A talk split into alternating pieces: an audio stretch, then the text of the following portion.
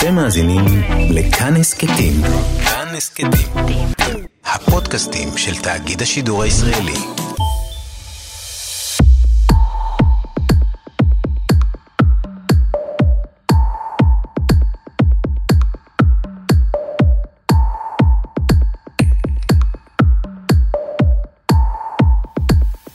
למה צריך לחתום אבטלה פעם בשבוע? למה בתי המשפט השונים דורשים שתשלח פקס? מה רע במייל? למה זוג נשוי, שכירים, שאחד מהם עובד בשתי עבודות ועשה תיאום מס כדין, עדיין חייב בהגשת דוח מס שנתי באינטרנט ובקנס גדול אם איחר? למה בכלל שכירים צריכים להגיש דוח כדי לקבל החזר? אם לא עבדת חודש נניח, למה מס הכנסה לא מחשב את זה לבד ומודיע לך על ההחזר או על החוב בעצמו?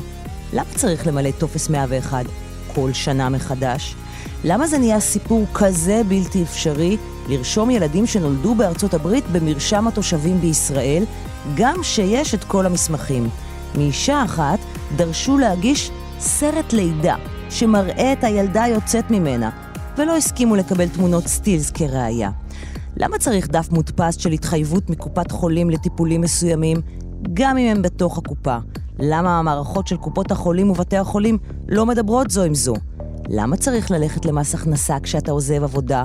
למה זה לא איזה טופס אלקטרוני שאתה ממלא, כמו אצל חברות הביטוח? למה פסיכולוגים, והנדסאי, ויועץ מס, ועוד מקצועות מסוימים מאוד, לא יכולים להיות עוסק פטור, וחייבים להיות עוסק מורשה מההתחלה?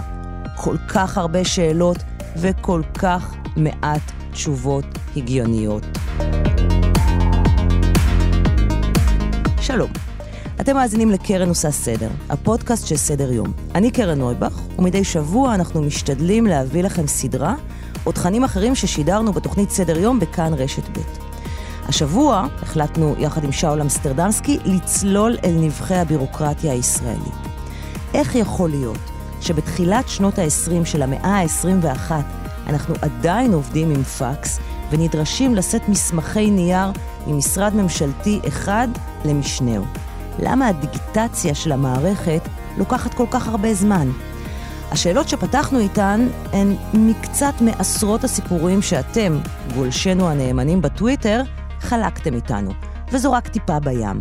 אז שאול חפר, כמו שהוא יודע, ואחרי שראינו שחלק גדול מהתלונות שלכם נוגע לגוף אחד, הגענו למסקנה שאת הפרק הראשון בסדרה אנחנו צריכים להקדיש לרשות המיסים. כי תבינו, אין לנו בעיה לשלם מיסים. אנחנו אזרחים שומרי חוק. אנחנו רק רוצים להבין איך לעשות את זה בלי להזדקק לנסוע עד רמלה.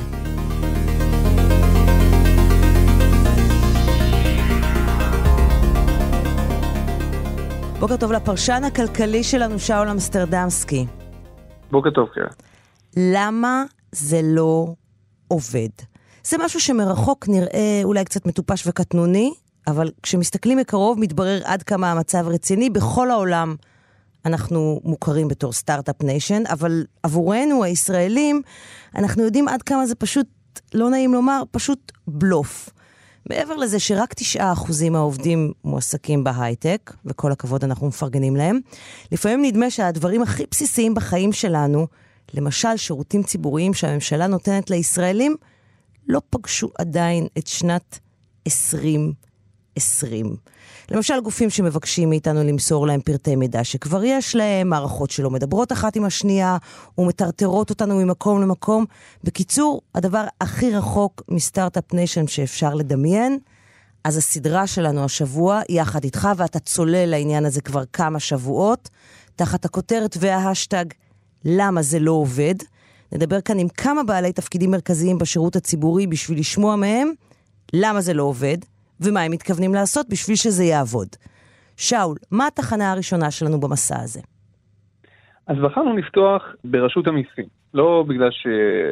את יודעת, רשות המיסים היא הדבר היחידי בממשלה שלא עובד, אלא משני טעמים. אחד סטטיסטי והשני מהותי.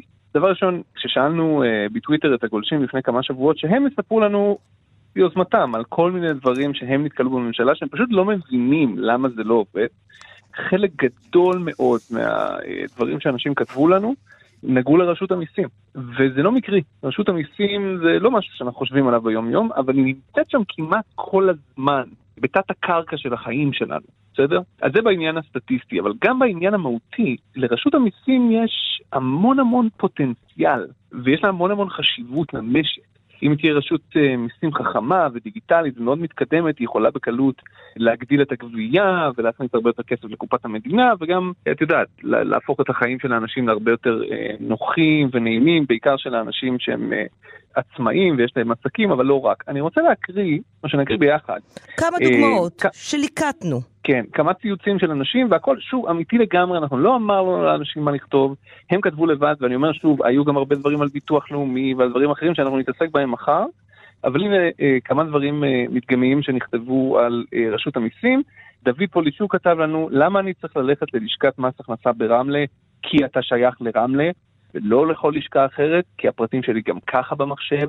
אריאנה מלמד כותבת לנו, כפרה עלייך, למה מס הכנסה שולח הודעה על זיכוי והחזר מס, שכדי לקבל אותו יש להתייצב בסניף הבנק, ויומיים אחר כך שולח הודעה נפרדת על חיוב ואיפוס התיק. גולש בשם דן כרמון מצרף צילום מסך מאתר רשות המיסים, שכתוב בו בשלב זה היישום תומך בדפדפן אינטרנט אקספלורר בלבד, והוא כותב למה שלב זה נמשך כבר עשר שנים? זה סימולטור לחישוב מס הכנסה שנתי לשכירים. גולשת נוספת שואלת אותנו, למה צריך לבקש החזרי מס? הרי מס הכנסה יודע שהוא גובע ביתר, למה שלא יחזיר? וזהו.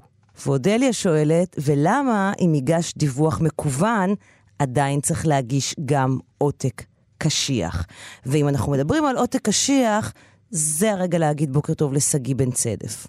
בוקר טוב. האיש והתקליטור, סיפור שקרה לך באופן אישי לפני כך וכך שנים, לא כזה מזמן, 2013, מול מס הכנסה. ספר לנו.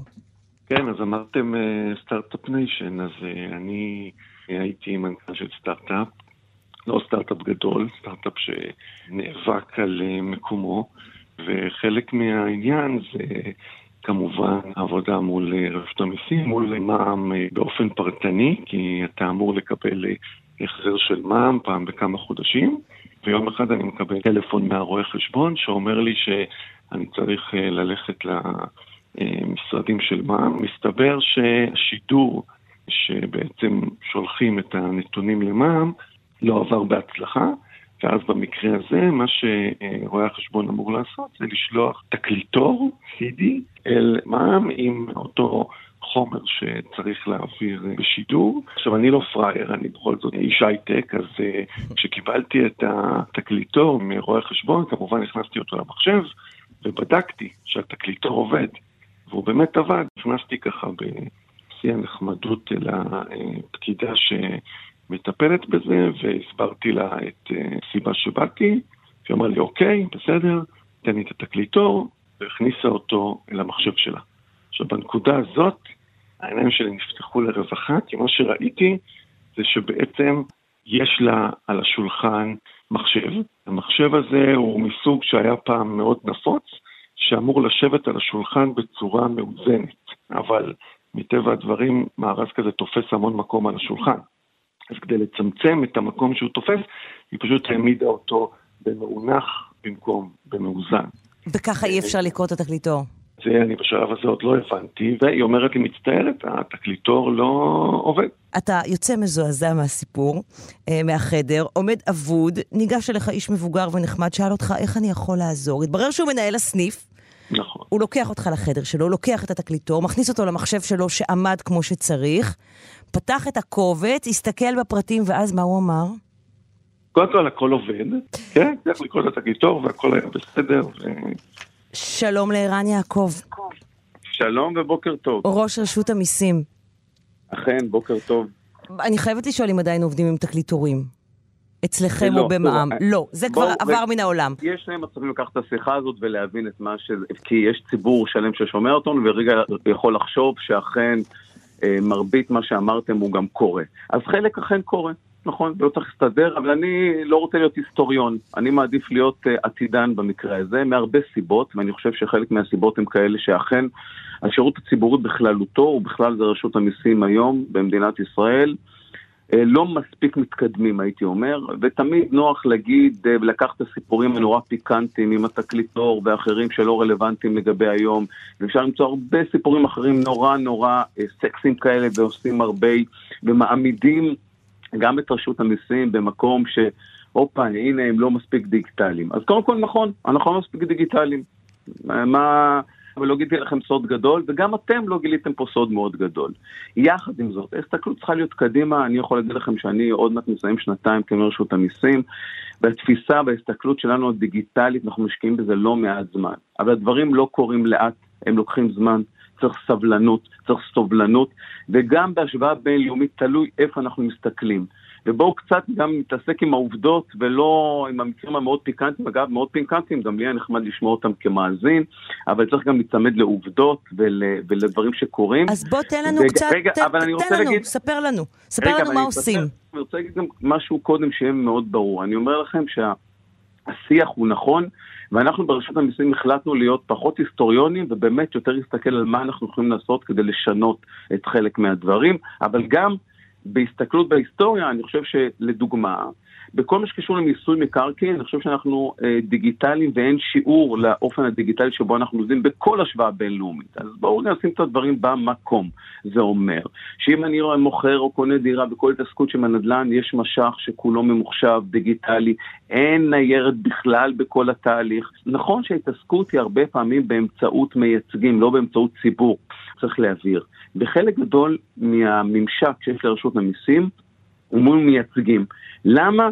כי הרבה פעמים התעסקות עם המס היא קצת מורכבת, כן, כי לפעמים צריך להגיש דוחות שמסובכים, כן, אנחנו מנסים יותר להנגיש את זה בצורה אחרת לרמת היחיד, ואנחנו משרתים לא מעט ציבור. בואו נעבור למערכת מס אחר, מכס. גם הוא, הפלא ופלא, לחלוטין ללא נייר. אין נייר. מהמתקדמים בעולם אין נייר לחלוטין. אין. הכל paperless לחלוטין. נכון שגם שם ההתעסקות היא מירב ההתעסקות מול עמילי מכס, כך זה נהוג בכל... ולכן אני אומרת, חייבת בסוגריים להגיד לך, ערן, שזאת הסיבה כנראה שכשפנינו לגולשים, כמעט לא קיבלנו התייחסות לעניין הזה, לא של מקרקעין ולא של מכס, כי אנשים אה, אה, כותבים על מה שהם מרגישים באופן אישי. את צודקת, אז אני רוצה פשוט, אבל גם שנקבל איזושהי פרספקטיבה על איפה רשות המיסים נמצאת במתחם הדיגיטלי הזה. זה חשוב להבין. אז עכשיו אנחנו עוברים למקום שבו באמת אה, דיברתם עליו, ובאמת אה, אני חושב שאנחנו עושים המון מאמצים, יש המון שינויים, אבל עדיין לא מספק את הציבור, ואני אומר לך, בצדק בחלקו. אז המקום שבו נמצא זה בעיקר מיסי הכנסה, ושם אנחנו אה, נהיה בדיווח מקוון גם של דוח, אני מקווה בתוך שנה, אולי קצת יותר, זה תהליך מורכב, לא פשוט.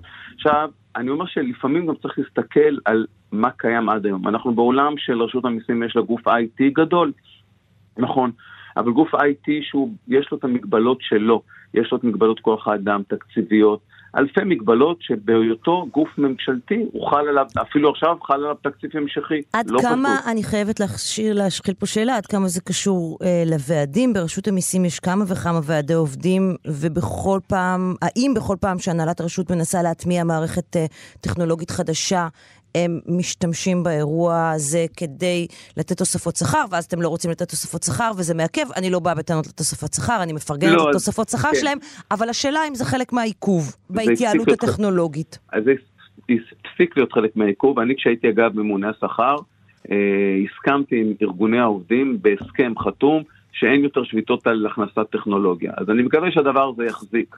עשיתי זה שהייתי ממונה על שכר כי באתי מרשות המיסים, אז אני מקווה שהדבר הזה יחזיק, אני מקווה באמת שבהסתכלות עתידית גם זה לא ימנע מאיתנו ואפשר לנו להתקדם. נכון שלאורך השנים היו גם בעיות שהיו כרוכים בעניין של ארגוני העובדים, אבל אני אומר לך, okay. אוקיי. כמי שמנהל את המערכת הזאת, אני רגע, אני לא מחפש עכשיו להסביר ולמה ותירוצים, כמו שאני אומר לך, אני גם לא היסטוריון, וגם אני אומר לך בצורה מפורשת, יש דברים וכדי להיות יותר דיגיטליים, אנחנו צריכים לעשות מאמצים ושיפור מאוד גדול, נקודה.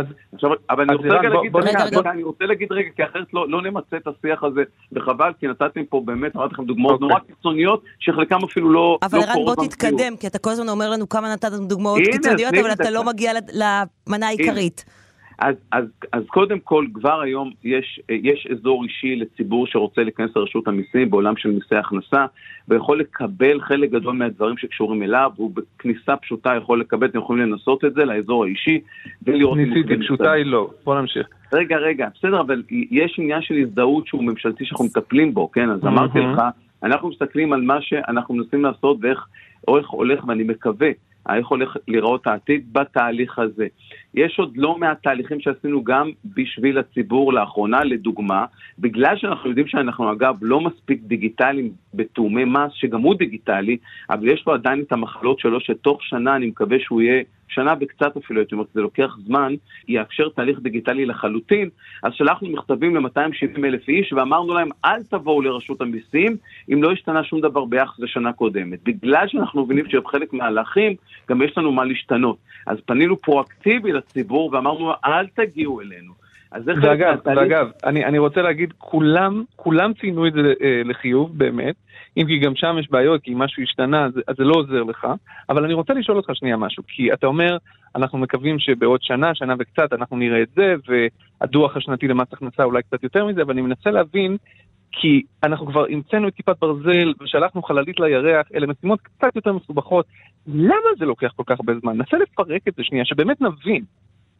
רגע, רגע, אז אה, אני רק רוצה אולי אה, לסיים בתהליך הזה ולהגיד עוד משהו. אני כשנכנסתי לתפקיד הבטחתי שתוך, אני חושב שהיו בשיח איתך, או יכול להיות שאתה מכל כך רחוק כבר שכחת, אבל אמרתי לך, ותבחנו אותי על זה, שאנחנו נגיע, וזה יקרה תוך מספר חודשים, שהציבור יוכל לקבל תוך 90 שניות שמישהו יענה לו. כבר היום יש בכוכבית 9848 ברשות המיסים מידע שאפשר לקבל, שגם זה שינוי מאוד גדול, וגם תוך מספר חודשים כל אזרח שירצה לשאול משהו בגין משהו שקשור לרשות המיסים יוכל לקבל נציג שיענה לו ולדבר איתו. היום זה לא קורה, אני אומר, אנחנו בזה נותנים שירות לא טוב. וגם אם מישהו ירצה להתמודד או, אה, או, או לצ'וטט או לשלוח מייל, יוכל לעשות את זה בצורה חופשית, הדבר יקרה עוד מספר חודשים. אז אני אומר שבעיניי זה שינוי מאוד גדול שהולך לקרות ברשות המיסים, ולא טריוויאלי בכלל בעולם של שירות ציבורי, שאתה משרת תשעה מיליון אה, אה, אזרחים. אז כל אזרח שירצה, יוכל לקבל ולשוחח עם אדם שיסביר okay. לו אוקיי. מה לעשות, כי הרבה פעמים, גם כשאנחנו דיגיטליים, זה לא מאוד קל, אני חייב להגיד, מכל מיני סיבות שאמרת, ואתה צודק. אבל אנחנו עמלים קשות כדי לשנות את זה. עכשיו, למה זה לוקח זמן? Mm-hmm. כן, אז תראו, אז אנחנו, אמ, אפשר לתרץ באין סוף סיבות. לא, סיבות אמיתיות, סומכים עליך שתיתן לנו את האמת. אני חושב שמדינת ישראל, אני חושב שמדינת ישראל אמיתי עושה שינוי בתפיסה וההסתכלות שלה הדיגיטלית בכלל, והממשלה. ויאמר לזכותה של ישראל דיגיטלית, שמנסה, ומדינת ישראל, כן, הקימה ממש אה, מערך מאוד שלם שינסה לתת מענה ולעשות טרנספורמציה דיגיטלית בחלק גדול ממערכי הציבורים. ואכן כך עושים. אבל הדבר הזה בעולם ציבורי כבד, מורכב, עם מערכות לגאסי, אני אומר גם ישנות, שהרבה פעמים גם מי שמפעיל אותם, הרבה פעמים זה עובדי מדינה במערך מוגבל של משאבים, יכולות, תקציבים. אני חושב שחלק, וגם שימת דגש על הדבר הזה שלא הייתה אה, שנוצרה רק בשנים האחרונות, אני חושב שזה חלק מהסיפור אה, הישראלי, וגם בסוף סדר עדיפויות. תראו, בסוף, בסוף, בסוף צריך לזכור שבעולם תקציבי מתוח יש גם סדר עדיפויות של המשרדים, של העולם הציבורי, ומדינת ישראל חובה שבסוף סדרי העדיפויות שלה לפעמים שונים ממדינות אחרות, מסיבות גיאופוליטיות ואחרות, ויכול להיות הרבה סיבות. אבל מה שאני באמת אומר, ואני חושב שמה שהכי חשוב הוא להסתכל פחות על מה שהיה, אני אומר, אני אומר את זה בפעם השלישית, נכון, את צודקת, ולקחת את החצי הכוס המלאה ולראות, אוקיי, מה עשינו עד עכשיו ועשינו לא מעט, אוקיי, ומה שאלה... אנחנו הולכים לעשות כדי שהציבור באמת יקבל רשות מיסים יותר דיגיטלית ושירות ציבורי. שאלה אחרונה, רגע, שאלה אחרונה. רגע, דבר הנה עוד נוסף, גם אתר רשות המיסים למי שנכנס השתנה לחלוטין. הוא גם עבר שינוי מאוד גדול, הוא היה עמוס, לא נגיש, ציבור היה יכול להיכנס, לא יכול למצוא את ידיו ורגליו, הוא השתנה לחלוטין, יש אתר אחר, לא, גם עדיין בו יש הרבה מה לשפר ולעשות, אבל עדיין הוא שונה משמעותית, הוא הרבה יותר נגיד, אפשר לגולל אותו בנייד. אני חייבת לשאול אותך שאלה פרקטית, שאלה פרקטית. עדיין, שמגישים דוח שנתי וממלאים אותו באתר שלכם, החדש והמצוין, ואז משדרים אותו באופן מקוון, כשסיימת לשדר, אתה עדיין צריך להדפיס אותו ולהביא אותו פיזית למשרדים שלכם? רגע, כן, כן, תלוי איפה. למה? רגע, זה, לא, אני אתן לך איפה. במע"מ, עד ה-19, הציבור יכול, אגב, הציבור הרבה בוחר לא להגיש, לצערי, אני אומר לצער רב. עד ה-19 הוא גם מקבל יומיים על הגשה שהוא מגיש אותה בצורה אה, אינטרנטית, והוא לא תמיד בוחר לעשות את זה. כל העסקים הקטנים... לא, אבל ו... קרן מדברת על הדוח השנתי למס הכנסה. אז לא, אז אני אומר, רגע, רגע, אבל מרבית... האם עדיין צריך להגיש רגע, אותו גם רוצה, פיזית? אני רוצה רגע, בסדר, אבל הדוח השנתי הוא פעם אחת בשנה, מע"מ הוא פעם חודש, אבל למה? זה קטן הוא פעם בחודשיים. אבל למה? אפשר לעשות את זה ממוכן לחלוטין. ממוכן לחלוטין. במע"מ, שזה המפגש המשמעותי שיש לנו מהאזרח ברמה חודשית, אפשר לעשות את זה ממוכן נקודה. הוא לא תמיד בוחר לעשות את זה, ממוכן. אשתי עושה את זה מהבית, אבל אני שואלת פעם פשוט. שלישית, למה את הדוח של מס הכנסה אז עדיין הדוח- צריך לבוא אז- פיזית ולהגיש ביד, אחרי ששלחתי אותו? רגע, הדוח הממוכן בכלל, מי שעושה את זה, קודם כל עושה את זה מייצג, צריך להגיד, ברובו, כי הדוח הוא מורכב, צריך לעשות אה, דוח רוב הרבה אבל אני אני- חברה. אבל אני משלמת לרואה חשבון הזה, זה כסף שיוצא לי מהכיס על השירות אז הזה. אני, אגב, יש דוח היום עד 60 אלף שקל שאפשר לעשות אותו בצורה נורא פשוטה, זה דף אחד.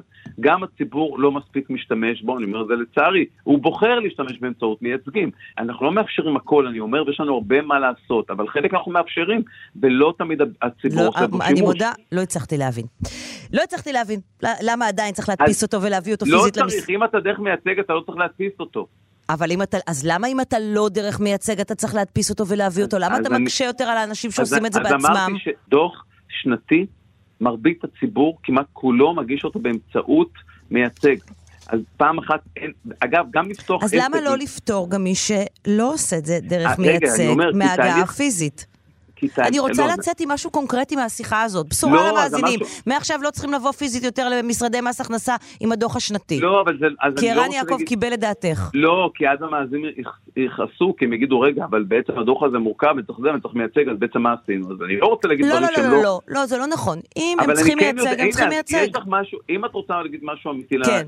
לציבור המאזינים, כל מי שעושה קטן, יכול לה- לה- להגיש את דוח מע"מ שלו, שהוא עושה אותו כל חודש, אם הוא קטן, אם הוא יותר גדול, כל חודשיים, להגיש ב- באופן אינטרנטי, לקבל גם על כך ימים, ימי ערך נוספים שהוא מקבל כדי לעשות את זה, בצורה אוקיי. פשוטה, נגישה, דרך האינטרנט. בלחיצת כפתור, ולא צריך להגיע לשום מקום. בוא ניפגש כאן עוד שנה ונראה באמת מה עבד. שאול, אנחנו מיד חותמים כאן על סדרת המשך, נכון? זה מסוג אני הדברים... בשמחה מצידי כל יום לדבר על רשות המיסים.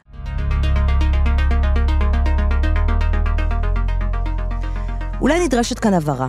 לצערנו לא נספק לכם ולעצמנו תשובות לשלל השאלות שהצגנו כאן. לחלק מהן פשוט לא קיבלנו תשובות. והאמת, אם היינו רוצים לקבל תשובות לכל השאלות האלו, היינו צריכים לכתוב ספר. ספר הסודות הגדול של מדינת ישראל. ולא לעשות פודקאסט. אבל רצינו להבין באמת למה משרדי הממשלה לא מדברים אחד עם השני. למה, אם סיפקנו פרטים פעם אחת למשרד ממשלתי, אנחנו נדרשים לעשות את זה פעם אחר פעם? מה, אתם ברוגז? בהחלטת ממשלה מאוקטובר 2014 נקבע שעד 2019 צריך להפוך את כל השירותים הממשלתיים השימושיים ביותר לציבור לדיגיטליים לחלוטין. ספוילר, זה לא קרה. מה כן קרה? ביקשנו לדבר עם שני האנשים שזו העבודה שלהם, להפוך את ישראל לדיגיטלית. האמת, לא מקנאה בהם בכלל. בוקר טוב לפרשן הכלכלי שלנו, שאול אמסטרדמסקי. בוקר טוב, קרן. אנחנו ממשיכים הבוקר בסדרה שלנו למה זה לא עובד, בניסיון להבין למה כל כך קשה לממשלה, למגזר הציבורי בכלל, להתחבר לשנת אה, 2020 ולתת לציבור הישראלי שירותים מתקדמים, נגישים, קלים, דיגיטליים, כמו שקורה למשל במדינות כמו אסטוניה או דנמרק, ניו זילנד, רק לתת כמה דוגמאות שמצאת במסגרת החפירות שלך בשבועות האחרונים. או במילים אחרות, למה אנחנו רק Start-Up Nation עלק ולא באמת. אתמול ביקרנו במס הכנסה. היום אנחנו מנסים להבין מה קורה בכלל משרדי הממשלה, שאול. נכון, כי אמנם חלק גדול מהסיפורים שהגולשים אה, סיפרו לנו על דברים שלא עובדים, אה, נגעו באמת לרשות המיסים, אה, היו גם הרבה סיפורים שקשורים לרשויות ממשלתיות וציבוריות אחרות, שנקריא כמה דוגמאות. בבקשה, תתחיל. אוקיי, אז גולשת בשם יובל כתבה, למה עדיין אין גוף שיעשה סדר בגופים הממשלתיים עצמם ויגרום להם, יגרום להם לדבר האחד עם השני, במקום שאני, כאזרח שצריך את עזרתם, אתווך ביניהם. שירה שואלת, למה לעזאזל הכתובת שלך לא מתעדכנת אוטומטית ברגע שעדכנת בתעודת הזהות? למה צריך להודיע לכל גוף ומשרד ממשלתי בנפרד על שינוי כתובת? הם לא יכולים לשאול את משרד הפנים? שאגב, אני הייתי משוכנע שזה כבר קורה, אבל מסתבר שלא. אה, נילי כתבה, למה אחרי שמקבלים גמלת ילד נכה, צריך לפנות לכל גוף בנפרד כדי לקבל הטבות נוספות, למשל שירותי רווחה, הנחה בארנונה, מס הכנסה, בזק, חברת חשמל ואולי עוד. כן, אני יכולה אה, להזכיר רק, רק למשל את תאגיד המים, אין ספק שהיא צריכה לפנות גם אליו בנפרד, בנוסף mm-hmm. על הארנונה. עוד uh, גולש uh, כותב לנו, למה אין סנכרון בין משרד הפנים, הקליטה, החינוך והביטוח הלאומי? אם הגעת לארץ, מן הסתם הוא מדבר על עולה, באת למשרד הקליטה, רשמת לבית הספר, הם כבר מגיעים אליו. למה צריך לשלוח למשרד החינוך תעודת עולה, אישור כניסות ויציאות, ועוד מיני תופינים שנמצאים אוטומטית ממרשם האוכלוסין, וניתן לחשב מהם את כל מה שצריך ולהוציא בדוח לבית הספר. נכון מאוד. אלה באמת רק באמת על קצה המזלג אה, דוגמאות לכל מיני אה, מוזרויות אה, ממשלתיות שעדיין קיימות בשנת 2020. אז שאול, מי בכלל בממשלה אחראי על כל הסיפור הזה? יש איזה גוף אחד שאחראי על כל הדבר הזה מעבר לאחראי על הדיגיטציה נניח בכל משרד? זהו, שבממשלה לא, לא אוהבים לעשות דברים פשוט, אוהבים לעשות דברים מסובך, אז לפחות יש, יש שני, לפחות שני גופים שאני יודע עליהם שאחראים אה, במקביל על הפיכת שירותים ומידע אה, לנגישים יותר דיגיטלית לציבור, תכף נדבר עם המנהלים של שניהם. הגוף הראשון הוא, אה, והוותיק יותר, הוא רשות התקשוב. פעם זה נקרא ממשל זמין, היום ממשל זמין זה יחידה בתוך רשות התקשוב. זה בעצם הגוף שעומד מאחורי mygov.il, אם יש מישהו מהמאזינים שמכירים את זה, זה הפורטל הממשלתי שאמור, ואני מדגיש את המילה אמור, לרכז אצלו את כל השירותים הממשלתיים שאת יכולה לחשוב עליהם, מלהוציא דרכון ועד תשלום האגרה הכי זוטרת שאת יכולה לחשוב עליה. יש הרבה מאוד היסטוריה מאחורי איך הגוף הזה הוקם, נשים את זה שנייה בצד, זה לא כל כך חשוב. בצידו יש עוד גוף, צעיר יותר, שהוקם במשרד ראש הממשלה ממש לפני כמה שנים, שנקרא מטה ישראל דיגיטלי. הגוף הזה אמור לקחת את כל משרדי הממשלה ולעזור להם לצעוד קדימה אל המחר, אה, לעזור להם להכשיר אנשים שיהיו, הם קוראים לזה מובילים דיגיטליים בתוך המשרדים עצמם, שהם יקדמו את אה, הפיכת מאגרי המידע אה, לדיגיטליים כאלה שאפשר לעשות בהם שימוש לתועלת הציבור, להנגיש שירותים וכולי וכולי. עכשיו, מה שנשאר לנו להבין זה למה בעצם יש שני גופים כאלה, לא אחד, mm-hmm. ולמה אם יש שני גופים, לא אחד, למה זה עדיין לא עובד. אז למה זה עדיין לא ראשון, עובד? יפה, אז דבר ראשון, החלוקה בין שני התפקידים האלה לא ברורה עד הסוף, וזה לא רק שהיא לא ברורה לי עד הסוף, גם, גם לממשלה וגם למבקר המדינה היא לא ברורה עד הסוף.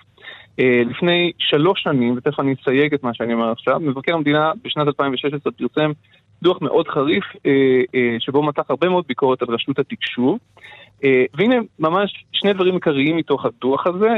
הראשון הוא אומר שתי, שתי החלטות ממשלה שונות קבעו שרשות התקשוב צריכה ליזום פרויקטים רוחביים לכלל משרדי ממשלה ולהוביל אותם. מבקר המדינה בדוח ההוא לא מצא אפילו פרויקט אחד כזה, אבל מילא זה הוא אומר, אחת המטרות העיקריות של הרשות היא להפוך כמה שיותר שירותים ממשלתיים לדיגיטליים. ובספטמבר 2016, בידי הרשות עדיין לא היה מיפוי שלם של כל השירותים הממשלתיים שקיימים, והיא לא גיבשה עדיין תוכנית שאומרת, אוקיי, אל, אלה השירותים הכי הכי נפוצים והכי בשימוש, את אלה אני הולכת להפוך. כלומר, אם אתה. לא יודע מה לא דיגיטלי בדיוק. עדיין, איך תוכל להפוך אותו לדיגיטלי? ואני רק אסייג את זה כי בכל זאת זה ניתן ב-2016 והטכנולוגיה כן עובדת מהר, אז יכול להיות שב-2020 התמונה קצת שונה, תכף נשמע. אה, ודבר אחרון, מתוך הדוח השנתי אה, של רשות התקשוב עצמה לשנה שעברה, הם עושים סקר שביעות רצון כל שנה של הציבור משירותי הממשלה, והם בעצמם מצאו ששביעות הרצון של הציבור מהשירות של משרדי הממשלה השונים בממוצע עומד על 65 אה, מתוך 100, סקאלה של 0 עד 100. בדיגיטל שביעות הרצון טובה יותר, אבל עדיין נמוכה, רק 75 נקודות מתוך 100. ואם זה מעניין אותך, השירות הטוב ביותר שהציבור מדרג הוא של האגף לרישוי כלי ירייה במשרד הפנים. דווקא לחלק כלי ירייה, בזה אנחנו טובים מאוד, אה, משום מה, בדיגיטל, ובמקום האחרון נמצאת אה, רשות אה, האכיפה והגבייה, מה שפעם היה ההוצאה לפועל. והשירות הכי הכי הכי נפוץ שעושים בו הכי הרבה שימוש זה הפקת נסח טאבו. בוא נגיד בוקר טוב לשחר ברכה, ממלא מקום ראש רשות התקשוב. בוקר אור. בהחלטת הממשלה מאוקטובר 2014 נקבע שעד 2019 צריך להפוך את כל השירותים הממשלתיים השימושיים ביותר לציבור לדיגיטליים לחלוטין. האם עמדתם במשימה הזו? ב-2016 אה, עברה החלטת ממשלה שנקראת שאל פעם אחת, שאומרת שהגיע הזמן להפסיק ולטרטר את האזרחים ללכת להביא אישורים, הדוגמאות שהזכרתם קודם. Mm-hmm. משרדי הממשלה אמורים לדבר ביניהם, הם מנפיקים את רוב האישורים הממשלתיים, ולכן הם אמורים לדעת שהם קיימים. אבל הנה זה לא עובד. לראיה, הגולשים שלנו אומרים שזה לא עובד. אז אני אתקן קצת נתונים, כי למשל עדכון כתובת הוא אחד הדברים המשמעותיים ביותר. רשות האוכלוסין הם המאגר הגדול ביותר שעושה היום שימוש בין משרדי הממשלה. יש היום כבר מיפוי של מעל, שנעשה ביחד עם אה, שיילי, תכף תדבר על זה, מעל 3,000 שירותים שמופו לאזרח, מהן הלכו ונבחרו השירותים שרוצים להתמקד בהם.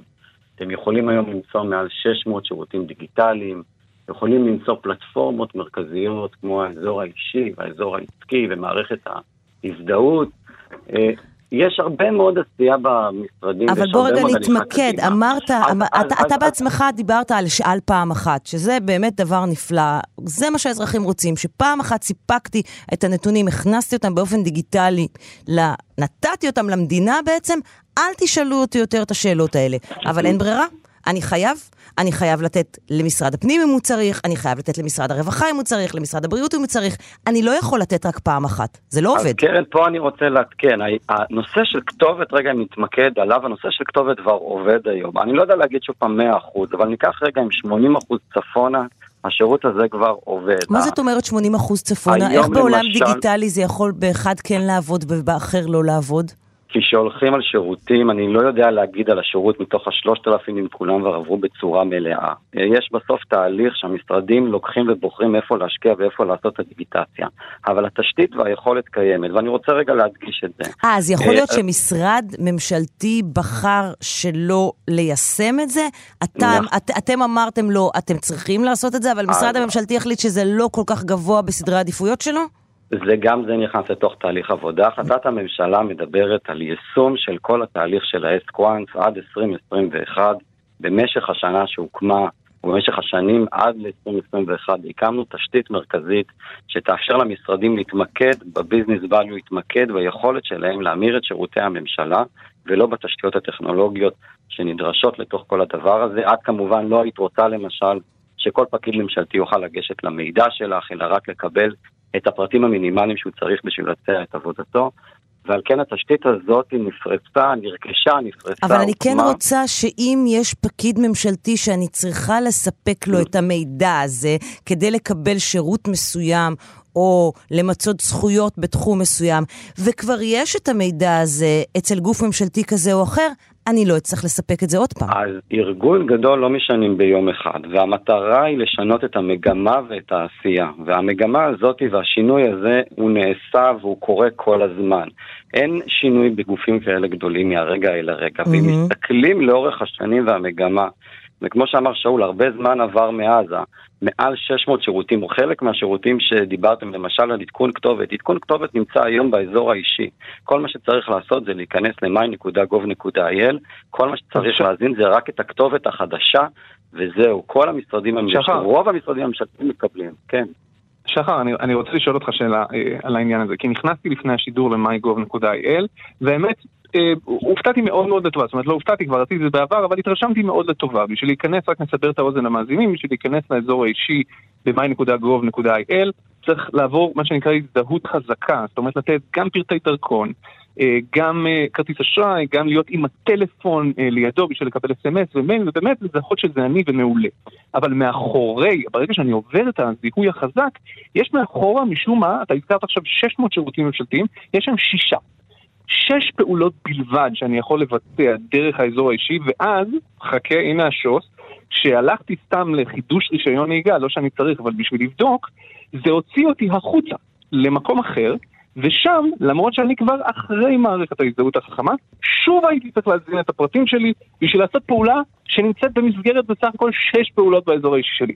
למה זה לא עובד? אני אתקן, אז אני אסביר. אחד, יש מעל 30 שירותים באזור האישי. אתה ראית שישה שרלוונטיים אליך, כי למשל אין לך אמצעי ראייה, ואין לך כנראה כלב, ואין לך צ'קים שאתה זכאי לקבל מהרשות לאכיפה וגבייה. האזור האישי, הוא מראה לך את המידע שרלוונטי אליך. אז למה 30 מתוך 300 או 600? למה? אז אני אסביר. השירות, התשתיות המרכזיות שהושקע בהם הרבה עבודה בבנייה שלהם ובפריצה שלהם, ביכולת שלהם לעמוד בכל התקפות ואתרי הסייבר, האזור האישי עלה רק בשנה האחרונה.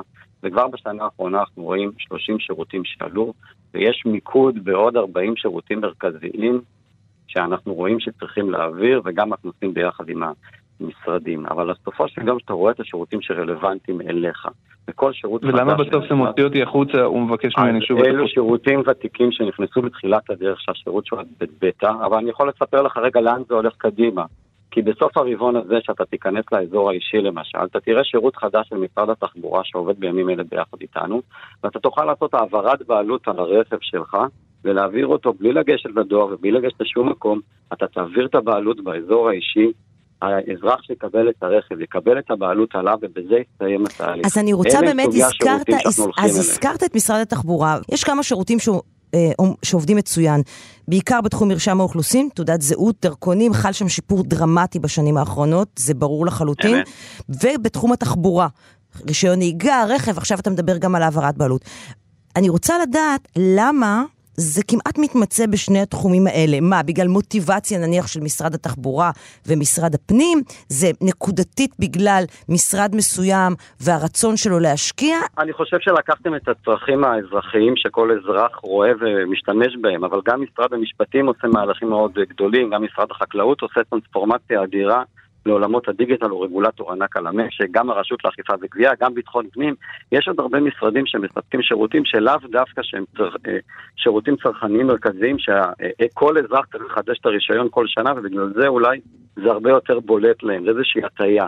אבל בסופו של יום יש תנועה רבה מאוד בתוך הממשלה, ולוקחים, כמו שאמרתי, כן, קודם כל את השירותים שהרבה יותר כואבים או הרבה יותר שכיחים למשרד, מתוך מטרה לאפשר לאזרחים לעשות בהם שימוש מועיל יותר. כמו שאמרנו קודם, חוץ מרשות התקשוב בממשלה פועל גם מטה ישראל דיגיטלי. אה, ישראל דיגיטלית, שחונה היום במשרד אה, לשוויון חברתי, שזה כשלעצמו תמוה, כי זה לא קשור למשרד לשוויון חברתי, וזה אומר שזה היה סוג של מתנה לשר כזה או אחר, וחבל, כי המטה עצמו הזה הוא חשוב. אה, אנחנו רוצים לברר מה עושה מטה ישראל דיגיטלית, ובמה הוא שונה מרשות התקשוב, ואומרים שלום לשלי שפיגלמן, מנהלת ישראל דיגיטלית במשרד לשוויון חברתי. בוקר טוב. מה אתם עושים בעצם? טוב, אז בוקר טוב לכולם. אה, ישראל דיגיטלית באמת, כמו ששאול אמר, הוקמה לפני כמה שנים, אה, מתוך המחשבה, בדומה לגופים דומים שקמו בעולם בבידות מובילות, שכדי לעשות טרנספורמציה דיגיטלית רחבה במגזר הציבורי, ואני אומרת מגזר ציבורי כי זה לא רק ממשלה, זה גם מערכת הבריאות ומערכת החינוך ושלטון מקומי, צריך גוף ריכוזי שיתכלל ויוביל את המהלך הזה. מעבר לשאלות שדיברתי עם שחר ולנושאים האלה, כשרוצים את הנושאת מטוסים הענקית שנקראת מגזר ציבורי להניע לעידן הדיגיטלי, יש עוד הרבה מהלכים שצריכים לעשות, והרבה מאוד דברים שהממשלה עושה. אה, דוגמאות. לא רק, אה, בוודאי, רגע, שהם לא רק בשירותים היומיומיים, אנחנו רוצים אה, אה, לקבל אה, רפואה מרחוק ולתת מענה טוב ככה, ל... לעבוד עם משרד הבריאות, לתת רפואה מרחוק ולתת מענה למחסור רופאים בפריפריה אולי, אנחנו רוצים לתת קורסים מקוונים מרחוק ושירותים מרחוק, בין אם זה קורסים אקדמיים ביחד עם המועצה להשכלה גבוהה, או הכשרות מורים אה, עם משרד החינוך, אנחנו רוצים אה, שעובדי רווחה יוכלו אה, לקבל את הכל ממוחשב ושמטופלי רווחה עובדים, עוברים מעיר לעיר או מרשות לרשות, כל המידע של הרווחה יעבור באופן דיגיטלי. זה לא קיים כיום. זה קיים כיום, היום כל, כל, כל הרשויות המקומיות יש להם תיק רווחה ממוחשב מה שנקרא, כולם מחוברים למערכת שהקימה משרד הרווחה בסיוע שלנו. ובהחלט זה עובד. אז כשאנחנו חושבים על אה, דיגיטציה או טרנספורמציה דיגיטלית, יש עוד המון מהלכים, משרדים צריכים לשנות את המוצר הציבורי שהם נותנים, המשרד, המדינה נותנת לאזרחים אם היה לך משהו אחד כן. שהיית יכולה לשנות בטווח של שנה, אוקיי? שניים, תבחרי שני דברים שאת אומרת, ש, שאת אומרת לנו ולעצמך מתוך הניסיון שלך, לשנות אותם זה משהו שהוא שינוי דרמטי משמעותי לאזרח. וואו, שניים זה קשה, הממשלה היא ענקית. את יכולה לבחור גם שלושה אם את רוצה. וואי, לארג' איתי. אה, אני אלך, אני קודם כל, אחד המהלכים המשמעותיים שאנחנו מובילים אה, ביחד אה, גם עם שחר ועם שותפים נוספים במשרד רוה"מ ובמשרדים אחרים, זה נושא של data ונתונים, שימוש ב data, קבלת החלטות ומדיניות מבוססת נתונים. אני חושבת שזה אחד הדברים החשובים שצריכים להיכנס בשנים הבאות, שכל הממשלה שחלקה כבר עובדת ככה, תעבוד הרבה יותר טוב עם אה, נתונים, data, תקבל החלטות מבוססות נתונים, תקבע מדיניות מבוססת נתונים. אני חושבת שזה, אפשר לעשות אוטומציה של תהליכים, אפשר לשפר ולייעל תהליכים ושירותים בצורה משמעותית בשימוש בנתונים. אני חושבת שזה מהלך אסטרטגי מוביל שאנחנו מובילים ביחד כמובן עם השותפים האחרים. אבל אני חייבת לשאול שוב, את מדברת על משהו שנמצא באמת מטרה מופלאה, אבל שואל אותנו גולש, למה אין סינכרון במשרד הפנים, הקליטה, החינוך וביטוח לאומי כשאני עולה חדש לארץ? א', שאלה ראויה. אה, אני חושבת שזה הולך ומשתפר, כמו ששחר אמר, ולא נחזור. אה, אני חושבת שברגע שיהיה אסטרטגיה נתונים לאומית, אני חושבת שברגע שמשרדים יתחילו לעבוד הרבה יותר, ואצלם הנתונים יהיו מסודרים הרבה יותר, והם ישתמשו בהם הרבה יותר, יהיה גם יותר קל לסנכרן בין מה המשרדים. מעכב את הדיבור בין כל המשרדים? זו שאלה שחוזרת כל הזמן. המשר... משרדי הממשלה בישראל לא מדברים אחד עם השני. מה מעכב את זה? תראי, קודם כל, יש הרבה שיפור בעולם הזה, ואנחנו, מה שאנחנו עושים היום, ואנחנו שוב עובדים ביחד אה, בשיתוף פעולה בעניין הזה, זה לזהות מה שאנחנו קוראים מצבי חיים, צמתים שבהם האזרחים פוגשים את הממשלה הכי הרבה. בואו נחשוב על אורח החיים, אז אנחנו פוגשים את השלטון כשאנחנו אה, נולדים, אה, כשחלילה אנחנו נעשים אנשים עם מוגבלות, כמו שציינתם קודם, אה, כשאנחנו פותחים עסק או נותנים רישיון עסק, זאת אומרת, יש לאורח החיים, ואנחנו היום מיפינו את העולם של הצמתים האלה, ואנחנו עובדים על הצמתים האלה. לא צריך לעבוד... אבל אני שואלת שוב פעם, למה משרדי הממשלה לא מדברים ביניהם? אז קודם כל הם מדברים, אולי לא מספיק, אבל הם בהחלט מדברים, ויש הרבה מהלכים כבר בשיתוף פעולה שנעשים, ויש הרבה מעבר ונתונים. אה, תראי, יש שאלות כבדות של פרטיות, שאלות של אבטחת מידע, אנחנו רוצים לוודא, כשאנחנו עושים מהלך שהוא, אה, שהוא נעשה כמו שצריך, בסוף יש אחריות מאוד כבדה לממשלה לוודא שהדברים, אה, שלא עושים אותם מהר, אלא שיש איזו חשיבה מאחורי זה. ואני חושבת שבתחושה שלי בשנים האחרונות יש קפיצת מדרגה מאוד משמעותית בעולם הזה. יהיה עוד בשנתיים שלוש הקרובות, אבל אנחנו לגמרי בכיוון הנכון. שאול? שאלה קטנה אחת, אה, ככה לקראת סיום, אה, כי אתם מדברים נורא גבוה ונורא נכון. יפה, גם את וגם שחר, וכל המצגות שלכם וה-PDFים שלכם מדברים על אסטרטגיות חמש שנים קדימה, עם כל מיני מילים באנגלית, אחלה. שומעים אתכם אזרחים מן השורה שנתקלים כל יום בחומות של בירוקרטיה איומה. את באת מהמגזר הפרטי לתוך המגזר הממשלתי, אני נמצאת פה כמה שנים. עם יד על הלב, עד כמה זה קשה או קל להניע תהליכים דיגיטליים בממשלה? ואם זה קשה, מה מפריע? מה הדבר שבאמת מפריע? אה, קודם כל זה בהחלט מאתגר, המילה קשה, זה בהחלט מאתגר, זה לא, זה לא מהלך אה, טבעי, זה ברור כשמנסים לעשות מהלך כל כך משמעותי, להפוך את ישראל לדיגיטלית, זה לא היה קל, ואם זה היה קל, אה, כולנו כבר מזמן היינו שם. אה, אני חושבת שאפשר, אני יכולה אולי לציין שלושה דברים אה, מרכזיים, וזה ככה ייתן לכם את ההבנה של הסוגיה. קודם כל יש לנו סוגיה של הון אנושי.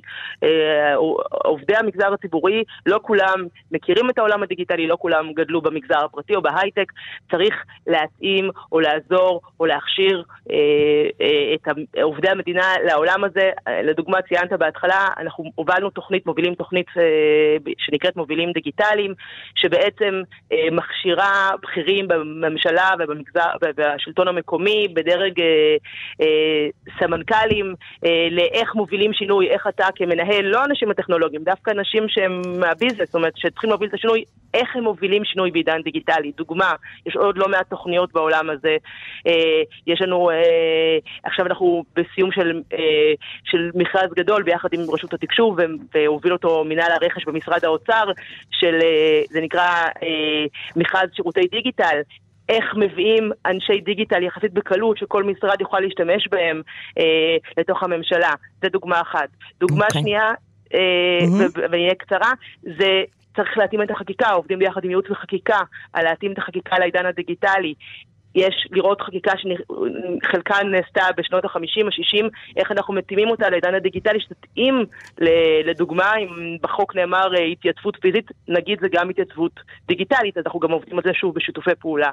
דוגמה אחרונה שאני רוצה להגיד, זה נושא של אה, גם uh, צמצום פער דיגיטלי. שאלתם על המשרד לשוויון חברתי, השרה לשוויון חברתי מובילה גילה גמליאל את uh, המהלך של צמצום פערים באמצעות הכלים הדיגיטליים, ופה אנחנו רוצים לוודא, כשעושים שירותים דיגיטליים, אנחנו לא משאירים אנשים מאחור, ואיך אנחנו מוודאים שנותנים שירותים שלנו נראה מאוד טריוויאלי, יש אוכלוסייה בארץ, uh, חרדים, ערבים, אזרחים ותיקים, שלא בכלל יודעים להשתמש בזה, ואיך אנחנו לא רצים קדימה ומשאירים אנשים מאחור. אז גם על זה צריך לחשוב. אז יש לא מעט אתגרים כשאתה הולך ועושה קפיצת מדרגה משמעותית דיגיטלית, ועל כולם צריך לחשוב בתוך התהליך. זה לא רק לקחת את הטופס ולעשות לו דיגיטציה, יש פה עוד הרבה חשיבה אסטרטגית רוחבית על איך אנחנו עושים את זה.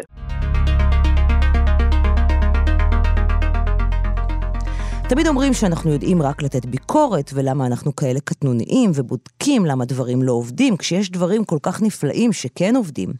אז קודם כל, זאת העבודה שלנו. בדיוק בשביל זה אנחנו פה. אבל מכיוון שהיו לכם גם מילים טובות להגיד על חלק מהגופים הציבוריים שאנחנו נדרשים להתמודד איתם, אז הנה, כאן מפרגנים.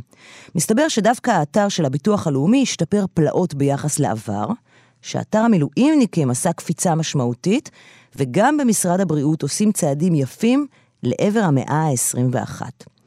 אבל עם יד על הלב, זה עדיין רחוק מאוד מאיך שזה צריך להיות. בוקר טוב לפרשן הכלכלי שלנו, שאול אמסטרדמסקי. בוקר טוב, קרן.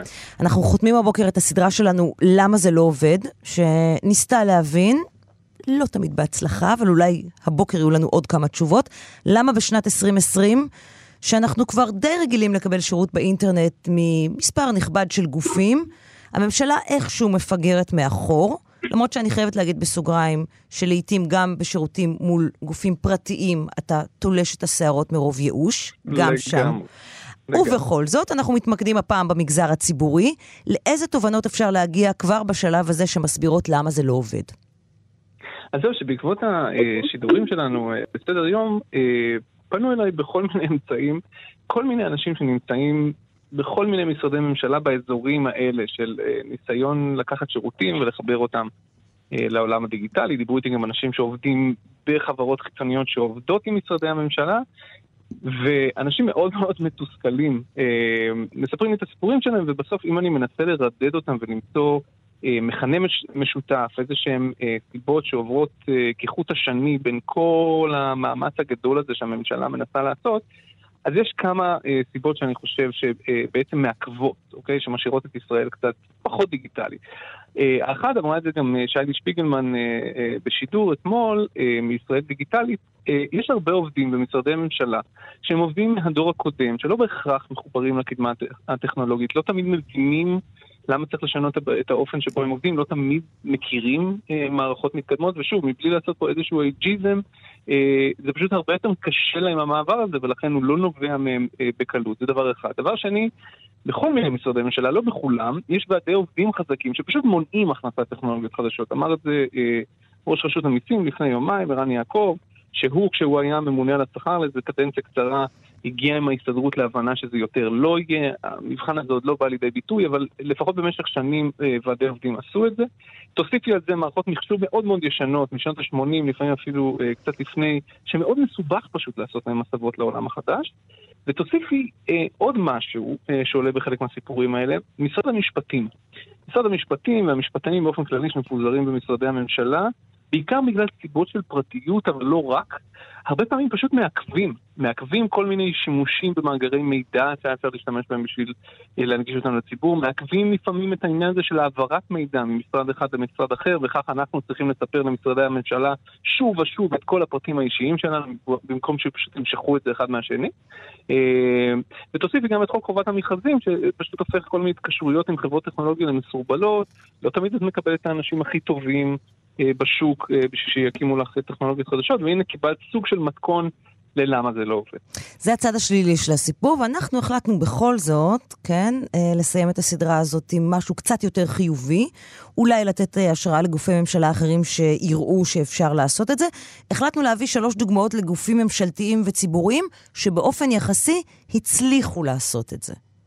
נכון, אנחנו אומרים באופן יחסי כי בכל זאת לא צריך להיסחף, זו הצלחה שהיא חלקית, אנחנו עדיין בהתחלה של הדרך הזאת והיא דרך ארוכה, ובכל זאת, שלושה גופים שבדרך כלל מתקשרים אצלנו כשאנחנו חושבים עליהם, הם נראים לנו כגופים גדולים, מסורבלים אה, מאוד בממשלה, לא כאלה שאנחנו מקשרים דיגיטציה, ובכל זאת, אה, אה, שלושתם כן אה, נעו קדימה. עוד לפני שאנחנו מדברים עליהם, אולי טיפונת דוגמאות, דברים שכן עובדים. בבקשה. שוב, מהגופים אה, בטוויטר. אה, אביעד, אין לי שמץ מושג איך לבטא את שם המשפחה שלך, סליחה, אומר חיסכון לכל ילד בביטוח הלאומי, מהיר, פשוט ועובד כמו כסף. הוא לגמרי לגמרי צודק, מערכת שבאמת עובדת כל כך פשוט, שאתה אומר, אה, איך עשו את זה שזה עובד ככה? הסולידית כותבת, הטאבו די סבבה, כך גם שירות הזמנת אה, תיקי חברה מרשם החברות. נכון, ושרון, שתכף עוברת לראשון לציון במחיר למשתכן, כותבת שהעירייה עובדת נהדר מול התושבים העתידיים שלה, הקימה מערך שלם של ערוצי דיגיטל לקשר עם האוכלוסייה הזאת, כולל סקר צרכים, כמה, רכב, כמה רכבים יש לכם, ילדים, כלבים, בתי כנסת אתם צריכים וכולי, יש לנו ניוזלטר, פייסבוק חדש לתושבים חדשים אה, וכולי וכולי. אחת הדוגמאות שחזרה על עצמה אה, פעמים רבות בציוצים אה, שלכם בטוויטר לשירות שכן עובד, היה אתר המילואים של צה"ל. כותב לנו אביעד, אתר המילואים זה אחלה של דבר, הכל מעודכן שם, אפשר להוציא אישורים וטפסים ממש בקלות. וגם יריב כותב, מצטרף לאתר המילואים, גם עדכונים על זימונים, צווים, עובד יופי. בוקר טוב לסגן אלוף יסמין דסקל, ראש ענף תכנון ובקרה בחיל משאבי אנוש באגף כוח אדם בצה"ל. בוקר מצוין. כמה זמן האתר קיים? אתר המילואים קיים כבר מספר שנים.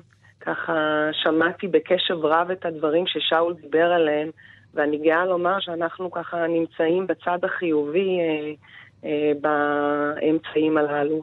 קיבלנו החלטה אסטרטגית באגף כוח אדם בצה"ל לעבור לניהול משאבי אנוש בטיפול במשרתים שלנו בסביבה טכנולוגית, מתקדמת, דיגיטלית, שמאפשרת לנו להגיש מידע לפרט ככל שאנחנו יכולים כמובן, ביחס לזכאויות שלו, לנתונים האישיים שלו, לאפשר לו לנהל את היכולת לנהל תהליכים אישיים באופן עצמאי, מה שנקרא self-service, ולנהל שיח בלתי אמצעי במערכות הטכנולוגיות של המשרתים מול המפקדים שלהם.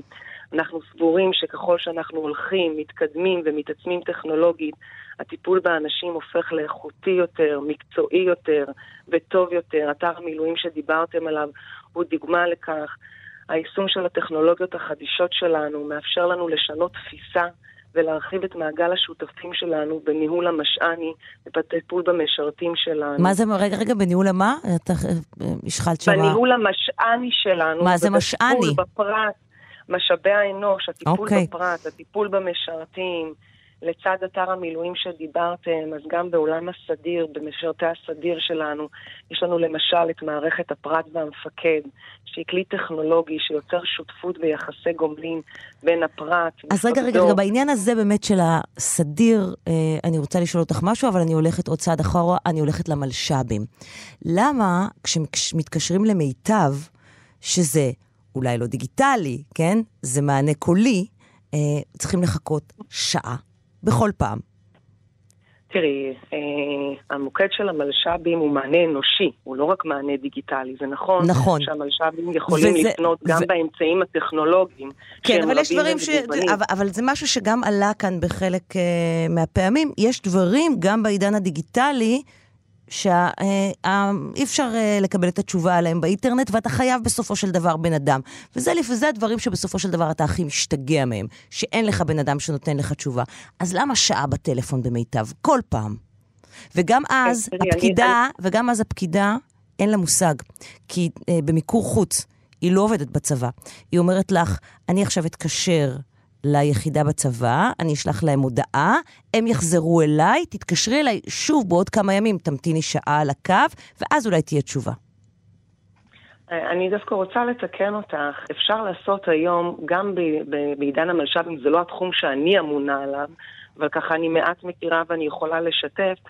באמצעים אה, טכנולוגיים, באתר, בכל דרך אפשרית, המלש"בים... לא הכל. והמשפחות לא, אם... שלהם יכולים לעשות. ובמידת הצורך... לא, לא, אם ילד לא מקבל מוקד... זימון, אם ילד לא מקבל זימון, אתה חייב לדבר עם בן אדם, המחשב לא יענה נכון, לך. נכון, ולכן, אגב, ולכן, לצד כל ההתפתחות הטכנולוגית, אנחנו תמיד משמרים את הקשר האנושי ואת המענה האנושי למשרתים שלנו וגם למלש"בים. Okay. יש כן, מוקד... אז, אז, אז, כן, אז בוא נאמר, שעה המתנה זה הרבה יותר מדי, אבל בואי נתקדם. אה, מצה"ל אנחנו ממשיכים אה, לביטוח הלאומי. אחת התגובות המפתיעות שקיבלנו לגבי האתר של הביטוח הלאומי, שיש בו שיפור משמעותי, שאול, בשנים האחרונות, נכון? כן, אה, אני הופתעתי פשוט כשגיליתי את זה בעצמי. אה, אם אתם צריכים משהו מביטוח לאומי, באתר ביטוח לאומי יש את אזור, אה, לא זוכר אם קוראים לזה, האזור האישי, באופן מפתיע אפשר לראות שם את כל הדברים שאי פעם עשיתי מול ביטוח הלאומי, את כל המידע שלי, את כל ההיסטוריה התעסוקתית שלי. אני אסייג ואני אגיד שזה כתוב בביטוח לאומית, שזה לא שפה שכל אחד מדבר, ואתה צריך קצת לעבוד בשביל להבין מה כתוב שם, mm-hmm. אבל אם אתה לא מבין, אתה אשכרה יכול לפנות אליהם, לא בפקס, אלא דרך האזור האישי, והם אשכרה עונים. ואני צוחק כי באמת כל מי שמכיר את הביטוח הלאומי בישראל יודע עד כמה זה לא קשור בכלל למה שעבר לביטוח הלאומי עד לשנה ומשהו, שנתיים האחרונות, כי זה באמת, זה היה נורא לנסות לתקשר עם הביטוח הלאומי, והנה, דווקא גוף שבאמת לא מתקשר אצלנו לקדמת הטכנולוגיה, הצליח לעשות את הפריצה הזאת, זה היה מאוד מאוד מסכן אותי להבין איך, איך הוא עשה של... אז בוא נגיד שלום לאורנה ורקוביצקי, סמנכ"לית אה, קצבאות בביטוח הלאומי. שלום רב. אז איך זה קרה? איך אה, אחרי שנים של פקסים הצלחתם להוציא את הפקסים מהמערכת? קודם כל, השקענו הרבה מאוד משאבים באמת אה, לעשות את הקפיצת מדרגה בשירות לאזרח וגם לשפר את החוויה שלו כמשתמש בערוצים השונים שפיתחנו, אה, כי פיצחנו איפה הקשיים של האזרח מולנו וניסינו לתת את המענה הכי נכון והכי מודרני.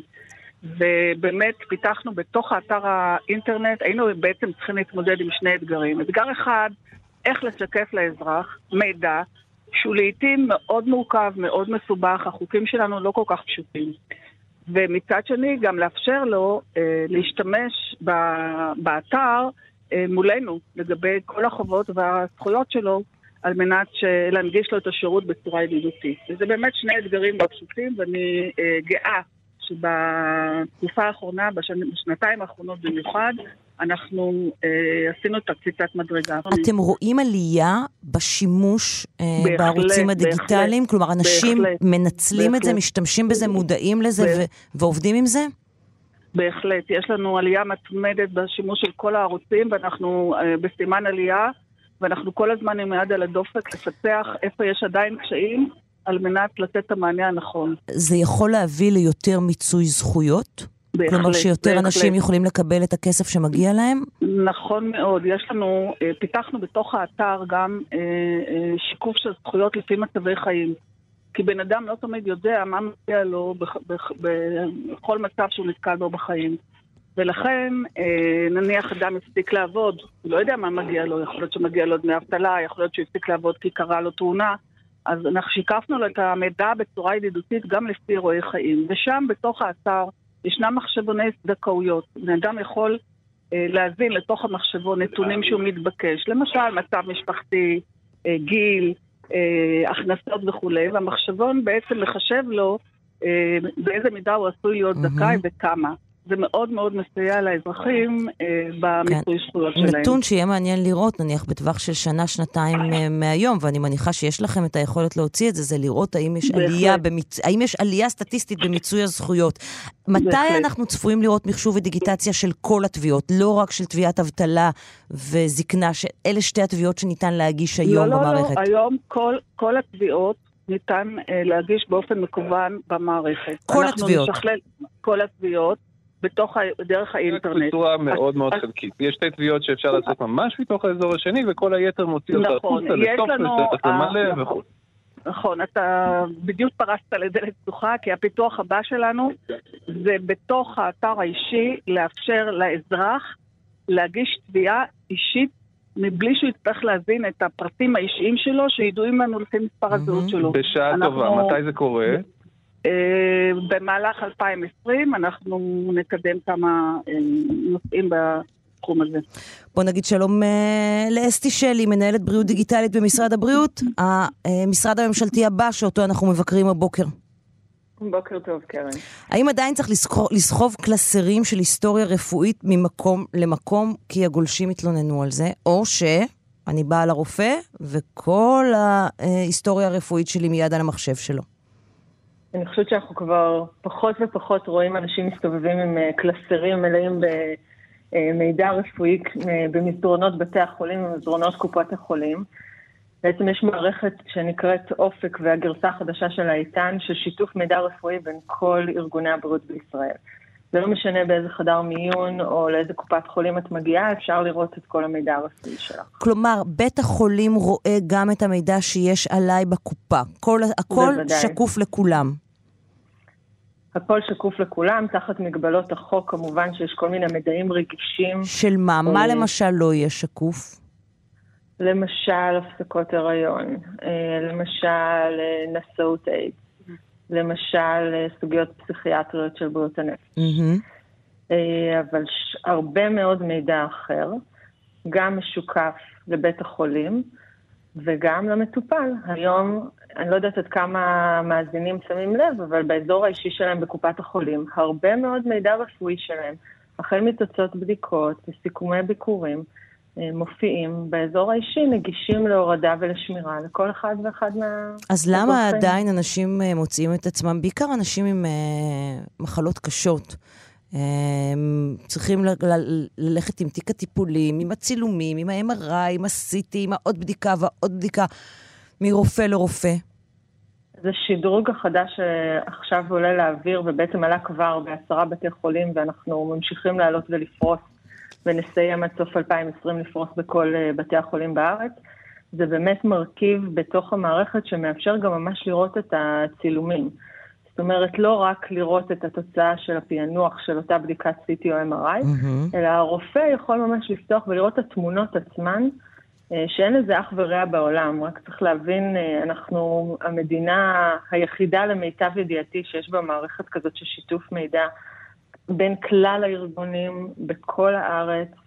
אה, בפריסה רחבה. מתי אפשר אנחנו... יהיה להיות, אה, לראות זמינות של תורים בבתי חולים, מרפאות, אה, באינטרנט, במקום להתקשר ולחכות שיענו, שזה אחת ה... באמת, אחד הניג'וסים הגדולים אחד, של... זה נכון, אחד הכאבים הגדולים של, של המערכת. אנחנו עובדים על זה, התחיל לעלות בחלק מבתי החולים, ואנחנו עובדים על זה במלוא המרץ.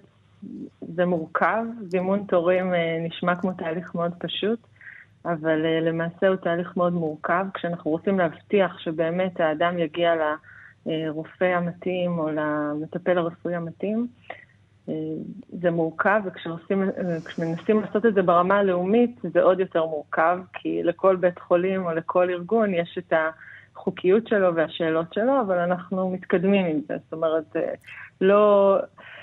לא מתעלמים מהאתגר. למה אנחנו עדיין איתו. עובדים עם טופס 17 מודפס? למה הקופות לא שולחות אותנו פשוט לאן שצריך ושזה כבר יהיה מעודכן שם במחשב וזהו?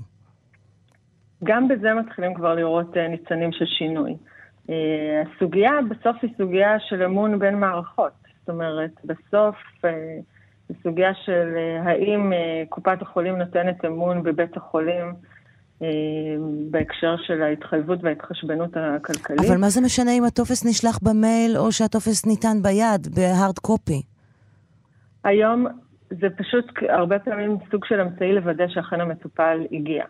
אז היום אנחנו רואים ניצנים של אה, שינוי גם בהקשר הזה, החל מכללית בתוך כללית, שאם את הולכת לבתי חולים של כללית את בכלל לא צריכה טופס 17, אה, דרך יוזמות אחרות של קופות ובתי חולים אחרים, שמאפשרים שהתהליך הזה יקרה ברקע ולא צריך ממש להביא את הטופס אה, נייר, אלא שיש להם גישה בעצם למערכת האדמיניסטרטיבית של הקופה. אה, זה בתהליכי פתרון, אני, אני מאוד רוצה לראות שטופסי 17 נעלמים מהעולם.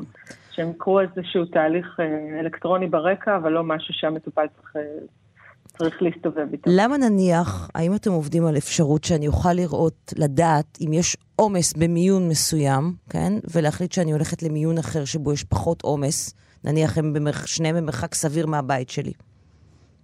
נקרא שאלה מצוינת, יש תשובה. אה, יש אפליקציה שנקראת אני במיון, שהמשרד השיק אה, בשנה האחרונה, שמאפשרת אה, גם את ניהול התהליך במיון, זאת אומרת, בלי להיות לדעת בדיוק מה התחנה הבאה בכל שלב בתוך uh, חדר המיון, אבל עכשיו השלב הבא שאנחנו עובדים עליו זה באמת היכולת כבר מהבית לראות מה רמת העומס במיונים השונים ו- ולדעת לקבל בחירה מושכלת. כמובן שזה לא מחליף מצבי חירום, בהם צריך להגיע לחדר המיון הקרוב ביותר, אה, ללא שום תלות בעומס. אסתי שלי, מנהלת בריאות דיגיטלית במשרד הבריאות, מה המשימה הכי גדולה שלך לשנה הקרובה נניח? מה את רוצה שבתום 2020 יקרה? זימון תורים בטופס 17. רשמנו לפנינו ונדבר איתך בדצמבר 2020 או בינואר 2021 כדי לוודא שזה אכן קורה. שאול, מילת סיכום ומסקנות? אז כן, אז איזושהי מילה כללית uh, למגזר הציבורי, כי באמת uh, שומעים את, את התוכנית שלך הרבה מאוד אנשים בכירים בכל מיני משרדי ממשלה, והרבה פעמים אני מקבל תגובות כזו, כאלה ש... יאללה, יא חמוצים, למה אתם מסתכלים על, רק על אה, חצי הכוס הריקה? אתם יודעים כמה זה קשה להניע תהליכים כאלה, אנחנו כן משתדלים, למה אתם לא מראים את, ה, את הדברים החיוביים ש, שאנחנו עושים. אז א', הראינו. וב', אה, רק בשביל להבהיר, התפקיד שלנו זה להמשיך לדחוף אותם, mm-hmm. אה, אה, להמשיך לעשות את זה מכל מיני סיבות. א', כי אנחנו משלמים מיסים ומגיע לנו לקבל שירותים טובים עבור המיסים שאנחנו מקבלים. אה, ודבר שני, יש לזה, אה, למעבר לדיגיטציה, יש השפעות משמעותיות על הצמיחה של הכלכלה בישראל, על שוויון בנגישות אה, אה, לשירותים ציבוריים, הזכרת את זה, זה לא איזה... משהו קטנוני כזה שאנחנו עיתונאים שאין לנו משהו יותר טוב לעשות שאנחנו מתפלמים אליו. זה עניין חיוני וגופי הממשלה צריכים להבין שזכוכית המגדלת של הציבור ממוקדת בהם היטב בעניין הזה, כי כולנו חווים את השירותים האלה אה, אה, בכל יום, ולכן עד שלא נגיע לאיזשהו סטנדרט נורמלי, אה, אה, הביקורת שלנו בעניין הזה פשוט לא תפסיק. וזאת בדיוק העבודה שלנו, למתוח ביקורת, נכון. כדי שהתוצאות אה, למען האזרחים יהיו טובות יותר.